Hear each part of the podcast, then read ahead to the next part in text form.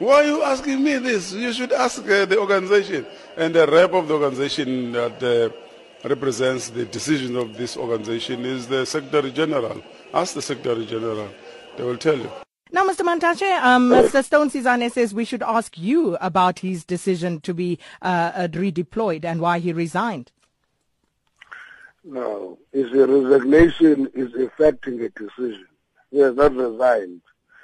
He is deployed to a diplomatic post, quite senior one, and to effect that he had to leave parliament. So he did not resign, then redeployed. He, he is posted to a diplomatic posting, then he had to resign. So why Stone Sizani? Was there no one else that the ANC could find? Why did he have to resign from this post to take up that post? There are quite a number of people, but uh, you always try to have to find horses for courses. Uh, that's what you do when you deploy people. And uh, this has, of course, given rise to a lot of speculation around uh, the timing of this and with everything else going on and things uh, that are being said about the party. Doesn't this just add uh, to fuel the speculation that all is not well within the ANC? No, people uh, uh, will not speculate, will speculate in any way. it doesn't matter what you do, whether what you do is right or wrong. People will say a number of things about it. Uh, we had a discussion with Stone. Uh, he accepted. Actually, I was excited, I must say. Quite happy. He's given the diplomatic posting. He's comfortable. He goes. There's nothing to speculate about that. Was the ANC happy with um, his uh, delivery of his services, his mandate as the chief whip in Parliament? You can't be a chief whip for three years if we're not happy. Well, he hasn't completed uh, his term, and he's not the first one. The ANC, uh, no, uh, since 1994, he, no ANC chief whip has completed a term. There has been some who completed. Tony Yengeni did.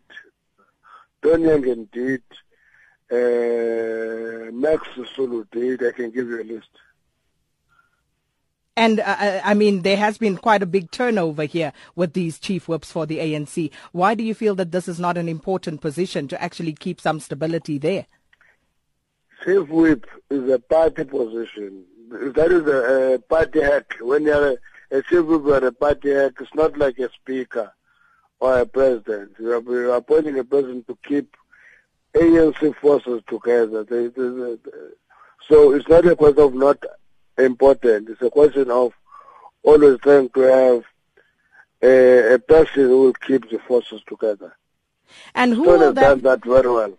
Have you identified who his replacement will be? Who's going to do that for the ANC next? We'll announce that when we've done that. We've already started that process, but structures of the ANC uh, must uh, look at that and then we announce it.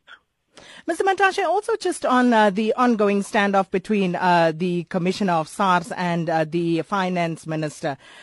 Now, there is a lot uh, uh, of uh, development around this story as well. What seems to be rather clear cut has become very convoluted. So, what is the ANC's position right now on this matter? No, no, I think we made our point last week very clear.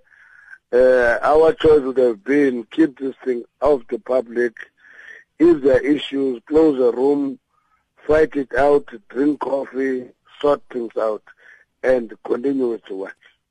But it is now in the public domain, and by all indications, it seems as though people are not backing down from actually taking digs at one another.